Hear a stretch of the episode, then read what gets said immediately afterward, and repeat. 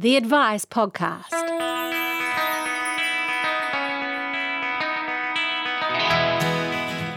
Hello, and welcome to the Advice Podcast, where we cover off all the things you need to know to get financially ahead in New Zealand. Today's topic is one that I'm pretty sure is going to resonate with many of you. Today, I'm talking to financial planner and also my husband, Tim Fairbrother, about spending and saving in a relationship. Because it's fair to say that most people probably look at us and our jobs of financial advice and helping other people get financially organized and they go, wow, they must have it together all the time in their own personal lives. And the reality is that sometimes we don't, and that's okay and that's normal.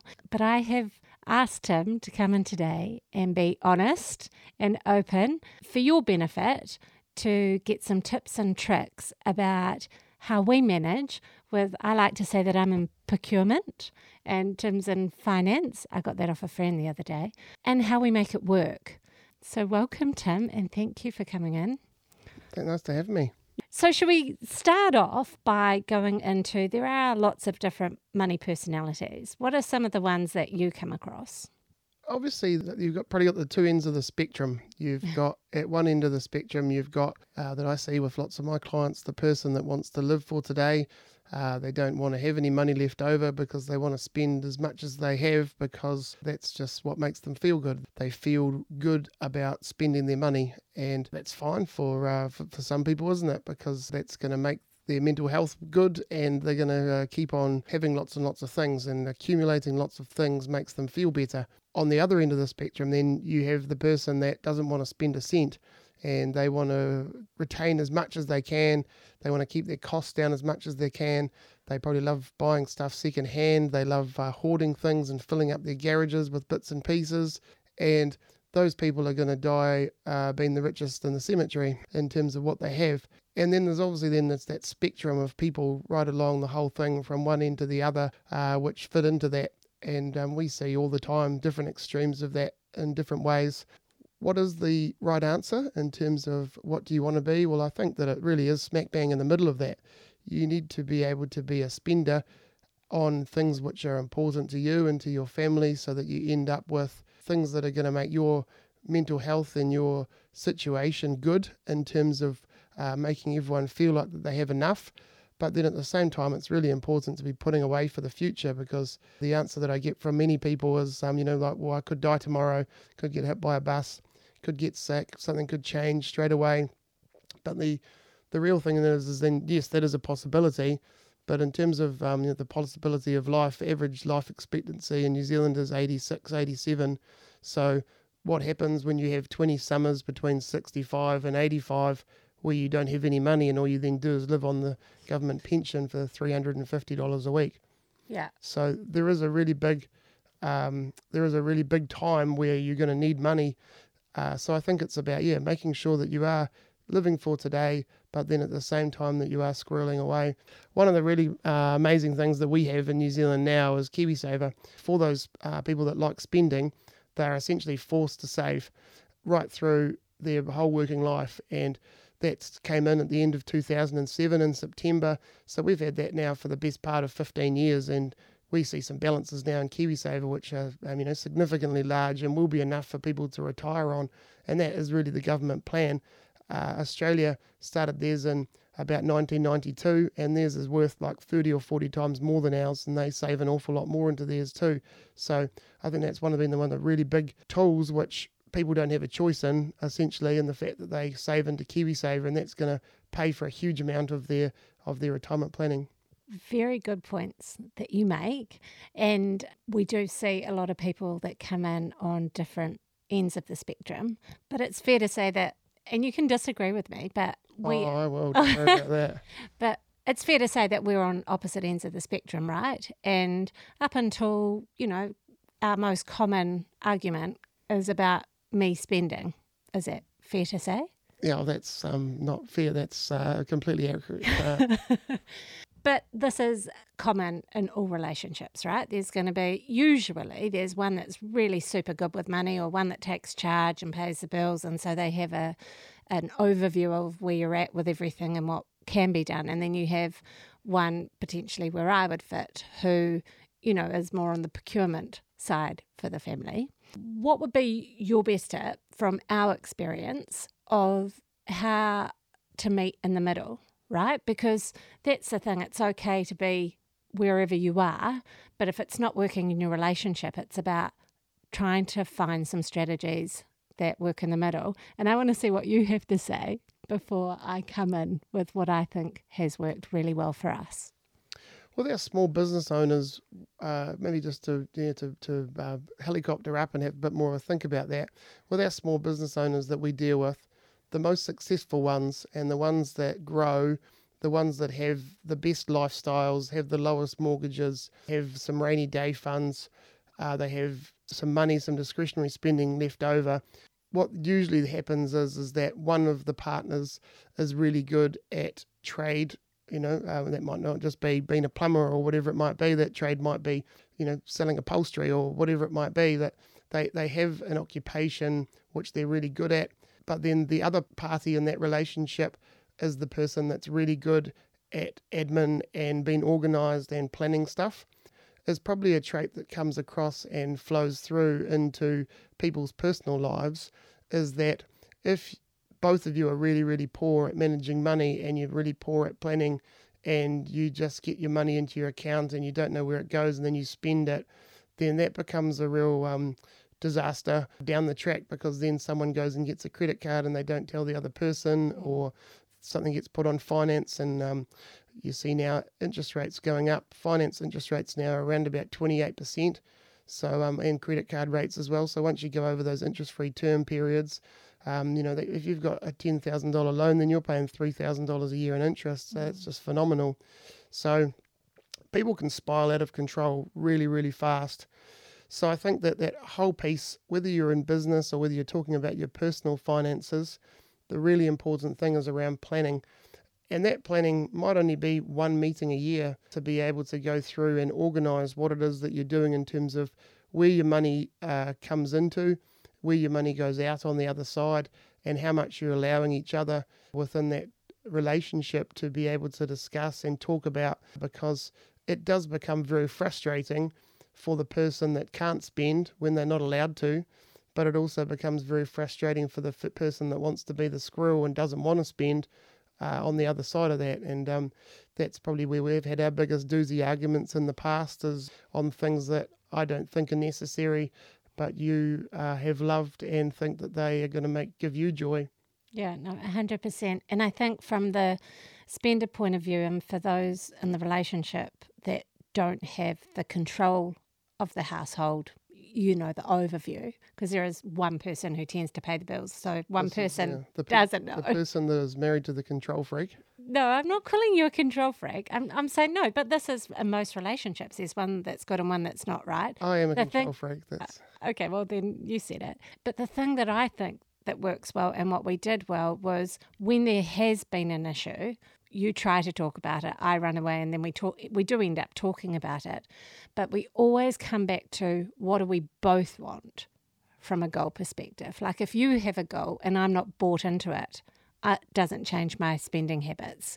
Whereas if you talk about a goal and it's my goal or I talk about a goal and it's your goal and we work on something together, it's a lot easier for that to be a focus and to change our spending habits, right? Because we're both in, bought into what we want. Mm. So I think that's one thing that we do well and we're planners and we do get that feedback a lot. Like we, for us, holidays and spending time with our kids is really important. So we're already looking at are there any baches or deals in 2024? Like we're all already thinking ahead because that's naturally what we do but that works for us, right? So I think that's the biggest thing that people don't do. And the reason they fight about money is they don't have common goals. For me, I'm I have very long term goals. So um, my goals are, are very far, far away in the future, and um, you know, I'd be happy to be living in a tent and um, and and not not really too worried about material things. Mm. But then uh, you're very focused and love having short term gratification in terms of uh, Yeah, so 2024 is a, a long term goal for me. Whereas 2024. I thought you were talking about Christmas or December or Easter or something like that. Yeah, yeah, yeah. Okay. No, that's like I'm a year up, but you're when you say you're a long term vision, you're focused on retirement already. Is that fair to say? Yeah, You've got a hundred year plan. Yeah, my 100 year plan. Yeah. Yeah, I'm thinking about the children's retirement. Yeah, yeah, yeah. Whereas I'm thinking about Christmas lunch. Yeah, that's so true. That's so true. Building the pyramids. Building the pyramids. But lots of people are like that. We're I think where we're probably fortunate is that neither of us has a expensive hobby because that's another thing Yeah. that, I, that I see can cause stress Oh, in a relationship from a cash management point of view. Yep.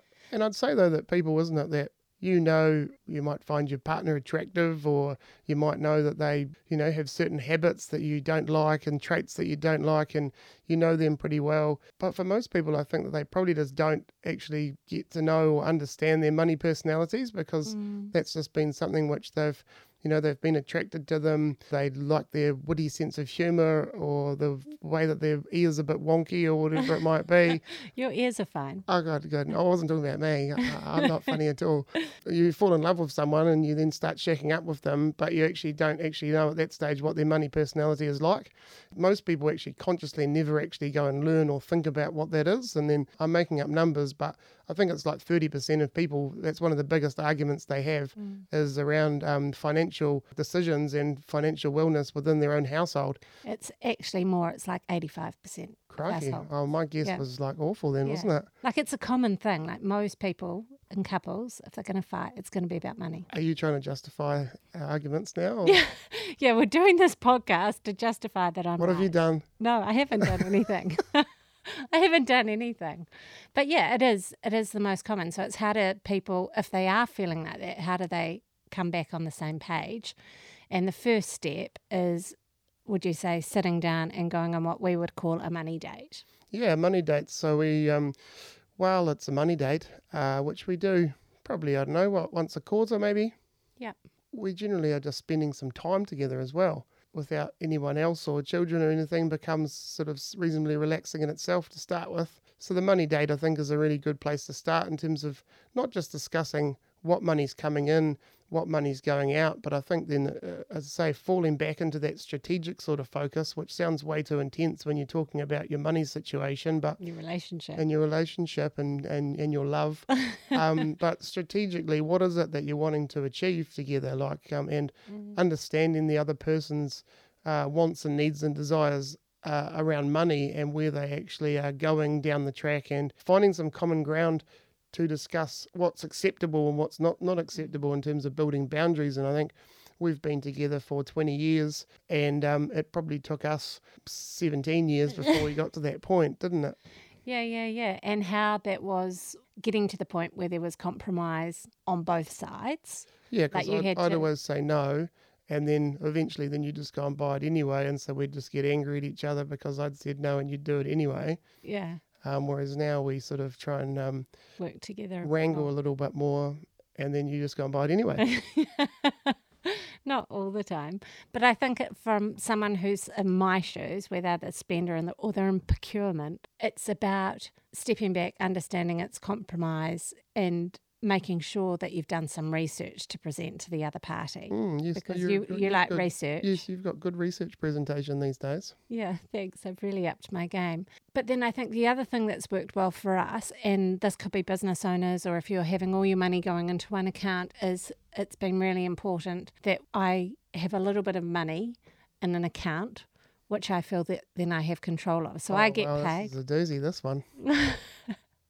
Well, it is doozy at the moment because we don't have any cards because we've been fraud. We've had some fraud going on, which is another podcast. We didn't commit the fraud, we got hacked. Yeah, we got hacked. But for me, from a spender's point of view, having an amount which I know is for our household goods and, you know, I know what it's for, but having some control of that has actually helped us to no end. Can we go back just a little step and can we Oh, just we explain go. that just a touch? So, in the fact that we used to have all of our money in uh, a joint account, which, you know, we, we obviously have heaps and heaps of different savings accounts for different things and for the kids and all that. But our week to week spending came out of one account and it was always empty and it was always typing to top it up. And um, we had that account like that for 10 or 15 years. Uh, we decided at that stage, Tim decided, that it was a good idea that we would separate out, we'd have a a personal account each, then we'd put some money into for our discretionary spending for our own individual wants, needs, and desires. And then we'd set up this joint account, which would, or our joint account would remain where our existing um, spending would go to. The majority of the money then would go out for groceries and uh, all the other stuff, the kids' school shoes and all that sort of thing that happens on an ongoing basis. I can remember it was probably one of the largest tantrums that you ever had in the fact that you th- said that I was controlling you and um, if my mind uh, serves me correctly, um, that you won't be a kept woman, and that um, this was you were. I was basically uh, saying that you were, I was going to be giving you an allowance, and you were an allowance person, and you were a, um, a joint owner in the business, and you could do what you want to do. And I think then slammed the door and walked out. well, since then. Since You've actually realised that this is actually a really, really good plan. Yeah, it, well, it really works because I have some control over what we do with it. And so I can save within that a little bit if I want to build up for something as well. Whereas so it works. the way they used to have it, you had no control because I just did everything. Yeah. So it's it's coming to that point though of compromise, isn't it? Well, realization yeah. that um, what we had was not working. It was not broken, but it wasn't working neither. And then so changing the strategy and used to do our personal expenses once a month and used to graph that uh, particularly a few years ago when we were building a house and going through, and there was lots of extra purchases for lots of different things. And I'd be sitting at the table presenting the data that I'd gone through and done, which didn't take very long um, to be able to pull that together on my spreadsheet. And uh, you'd be you'd be cooking the dinner and I'd be like, oh my God, look at this. This is amazing. We've saved like a thousand dollars this month on doing such and such. And absolutely no interest whatsoever. Didn't no. even glance at it. Just kept on cutting no. carrots. Yeah, they were good carrots, but yeah, th- and that's the different personality, isn't it? Like you like analysis, yes, and love, graphs, love and analysis. I mean, to and be fair, I'm talking about money in a relationship issue. I don't think there's always someone in one half of a relationship doing graphs yes, on their true. personal spending. Like that is like, and that's that spectrum, isn't it? Yeah, of course. Yeah, and and, and things have evolved, haven't they? You know, there's things now like PocketSmith, and lots of the banks now have their own spending apps and stuff like that, where you can actually then you don't even have to do spreadsheets anymore. You can just pull that data straight out, and it does it for you, and um, and gives you those spending patterns and where you're spending and saving more than you need to be. Yeah. And look at us now. We're still together, still fine. but I think if we round back on what we're talking about, for people, it's if you do realize that you're not meeting on the same page, you need to sit down and talk about it and come up with a strategy. And the first step is what are you talking about what you both want and both buying into it and then really honing into your cash management. I would almost go back a step further then though, or, you know, and broader than that to say, well, why isn't that everybody? Why try and start having those money dates when things are broken? Why not start to be able to say, radio, no, we've we've got married, we've had the honeymoon, and then on day six, then you're into your money date, you know, like. Or go like, a step forward, like have mm, these conversations before you well, end yeah, up in a long term relationship. You can have get, them by yourself. People get married, then they realise that they're not compatible, or money might be one of those things they're not actually compatible at because they didn't share joint accounts and things before they were married. And yeah. so, yeah, so I think it should be that regardless of your situation, you're in a relationship, then you're starting to share money and share costs. I mean, that might be that one person's not earning so much, one person's earning a whole lot, and then when you're going out for dinner or whatever it might be, you're going away for the weekend, one person's paying for everything and you you know, you're starting to get serious but you're not that serious. The person that's spending all the money perhaps thinks this is fine because, you know, I I like doing this because I'm spending on the person that I like and I'm, you know, forming a relationship with. Or the other person who is not earning so much, all they're feeling is worthless at the time because of the fact that they're not contributing to what it is that they're doing but they probably haven't had that discussion. The person that's spending the money thinks they're doing a good thing, but the person that's um, that's not earning thinks that they're actually, you know, being a bludger. Um, they might, who knows, they might be a saver or whatever it might be too. So they might be thinking, well, why are we going off and doing these um, these fancy holidays and trips and stuff. I'm enjoying it, but I'd be happier just to be going somewhere near the sea in a little bach or in a campground and um and, and relaxing and not feeling like I'm um bludging or being a gold digger or whatever you want to call it. Yeah, yeah, yeah, yeah. So it's talking about money, Uh, which we're notoriously bad for in New Zealand. Yeah, and, and having a go at, at doing that. I think um, there's lots of money personality profiles that you can do online too, which I think uh, can be a bit, bit of fun to be able to go through and see what that looks like. And then sitting down and talking about it. And then I think it becomes, once you've got that plan, because it might be for yourself, you love to know like that we're planning now for holidays for the end of next year or whatever it might be. And thinking about that, that's your long term stuff. Whereas for me, my long term is, you know, like what's going to be happening in 10 years or 15 years. So understanding what your significant other is thinking about. But then once you've got your plan and you've got your goals, which, um, you know, so, some of us are very good at setting the goals, but then others are not so good at then delivering on the, what those goals are going to be and how you're going to get there. So then it becomes, I think, around getting the right structure which suits. Mm. And for me, it's yeah, having those different bank accounts and putting them into different things and into different places and getting those uh, structures in place so that you are actually finding that it's working for you in terms of getting ahead. Yeah. Brilliant. I'm sure there are some gold nuggets in there for lots of people and maybe a few um, insights into how it happens in the Fairbrother household. But I think we were opposites and opposites can attract, and that's okay. You just need to work at it and we'll just keep working at it. And you can see that too, can't you? Like we have three children and they are very, very different in terms of their bunny personalities and you can see that already. Yeah. And and maybe that's part of that too in terms of your assessment of yourself. Where some of them love to clean the car and then get ten dollars or whatever it might be. Others are happy to not do anything and then just suddenly go, Hey, I've got some money and um, I'll spend that all at once and um, some of them are constantly earning but then constantly spending it too. So you know, you're looking at your children once you've got your own situation sorted out, and that's a whole nother podcast in itself, isn't That's a it? Uh, really another, that's a whole nother podcast. We'll do that next time. how can you then try and help them and, in, in changing what they're at and their different personalities a- along the way too, and maybe getting them to do the kids' money personality or something as well. I think that'll give you some real insights when you if you're thinking about them. Then that'll give you some real insights in terms of like they got those traits from somewhere, nurture and nature. Maybe some of those things are falling back on you too, because often it's very hard to judge yourself. It's pr- probably pretty easy to judge your significant other, but sometimes it's hard to judge yourself. So maybe there's a tip there in the fact that you could be thinking about and looking at your kids. It's easier to judge them and th- think that that might be somewhere where you can sit. Yeah, awesome. Hey, thanks for coming in and being so open. Appreciate it, and I appreciate you. Remember to subscribe to the Advice Podcast on your preferred podcast platform. Follow us on Instagram at The Advice Podcast and feel free to get in touch about any financial topic you want to see tackled. The information shared on the Advice Podcast is of a general nature and is not intended as personal advice. This podcast exists for educational purposes and should not be relied upon to make an investment or financial decision. Carissa Fairbrother is a financial advisor engaged by Rival Wealth to provide financial advice.